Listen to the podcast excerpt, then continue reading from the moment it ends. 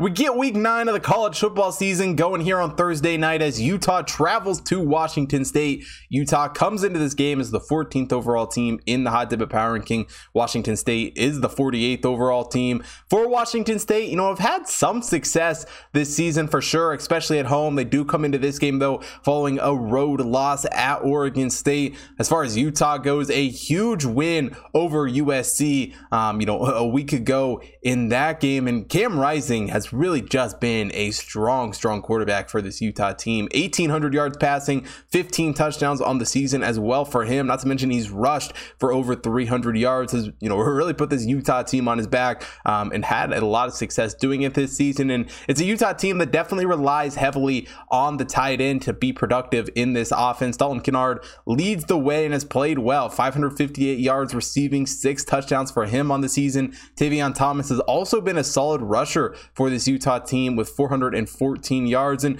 overall, it's a team in Utah who does an absolutely great job moving the ball down the field. 472.7 yards per game overall this offense has shown to be one of the strongest in the Pac 12 this season and was put on full display against Lincoln Riley and USC a few weeks ago. For Washington State, Cameron Ward has also played fairly well at quarterback, uh, passing for you know 1,900 yards himself, 16 touchdowns on the year as well. Um, and he does a really good job spreading it around. You know, Washington State doesn't necessarily have, you know, just the one guy um, in the wide receiver department, but they do have three guys with over 300 yards receiving, which is a pretty impressive stat line at this point in in the season. Also did a solid job rushing the ball. Watson and Jenkins both getting involved in that part of their game. And offensively, they do a pretty good job moving the ball down the field, averaging 369.7 yards per game. Um, defensively, both these teams are, are pretty much the same um, to a certain extent. I would give Utah the slight edge, obviously, still on the defensive side of things, holding their opponents to 350.1 yards per game.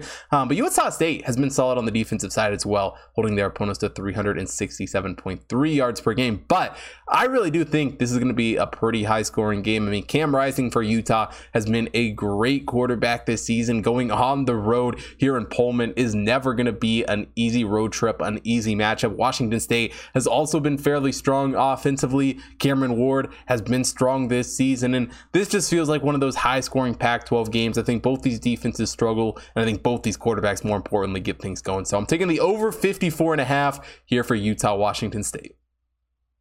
And that'll do it for Thursday's college football show. If you want to see more sports betting action for everything going on today, head over to hottipbets.com and take a look at the computer model picks up on the website. Got NFL, college football, MLB, NHL, NBA, horse racing, UFC, everything you can name up on the website. So make sure you take a look at all of that. Also, follow the Hot Tip Bets main account at Hot on Instagram, Twitter, TikTok, so you don't miss out on anything that's going on over there. Follow my personal accounts at Hot Chris on Instagram, TikTok, Twitter, so you don't miss out on anything that I'm posting, as well as on Betstamp, where you can get early access access to all the picks the second that I record each episode.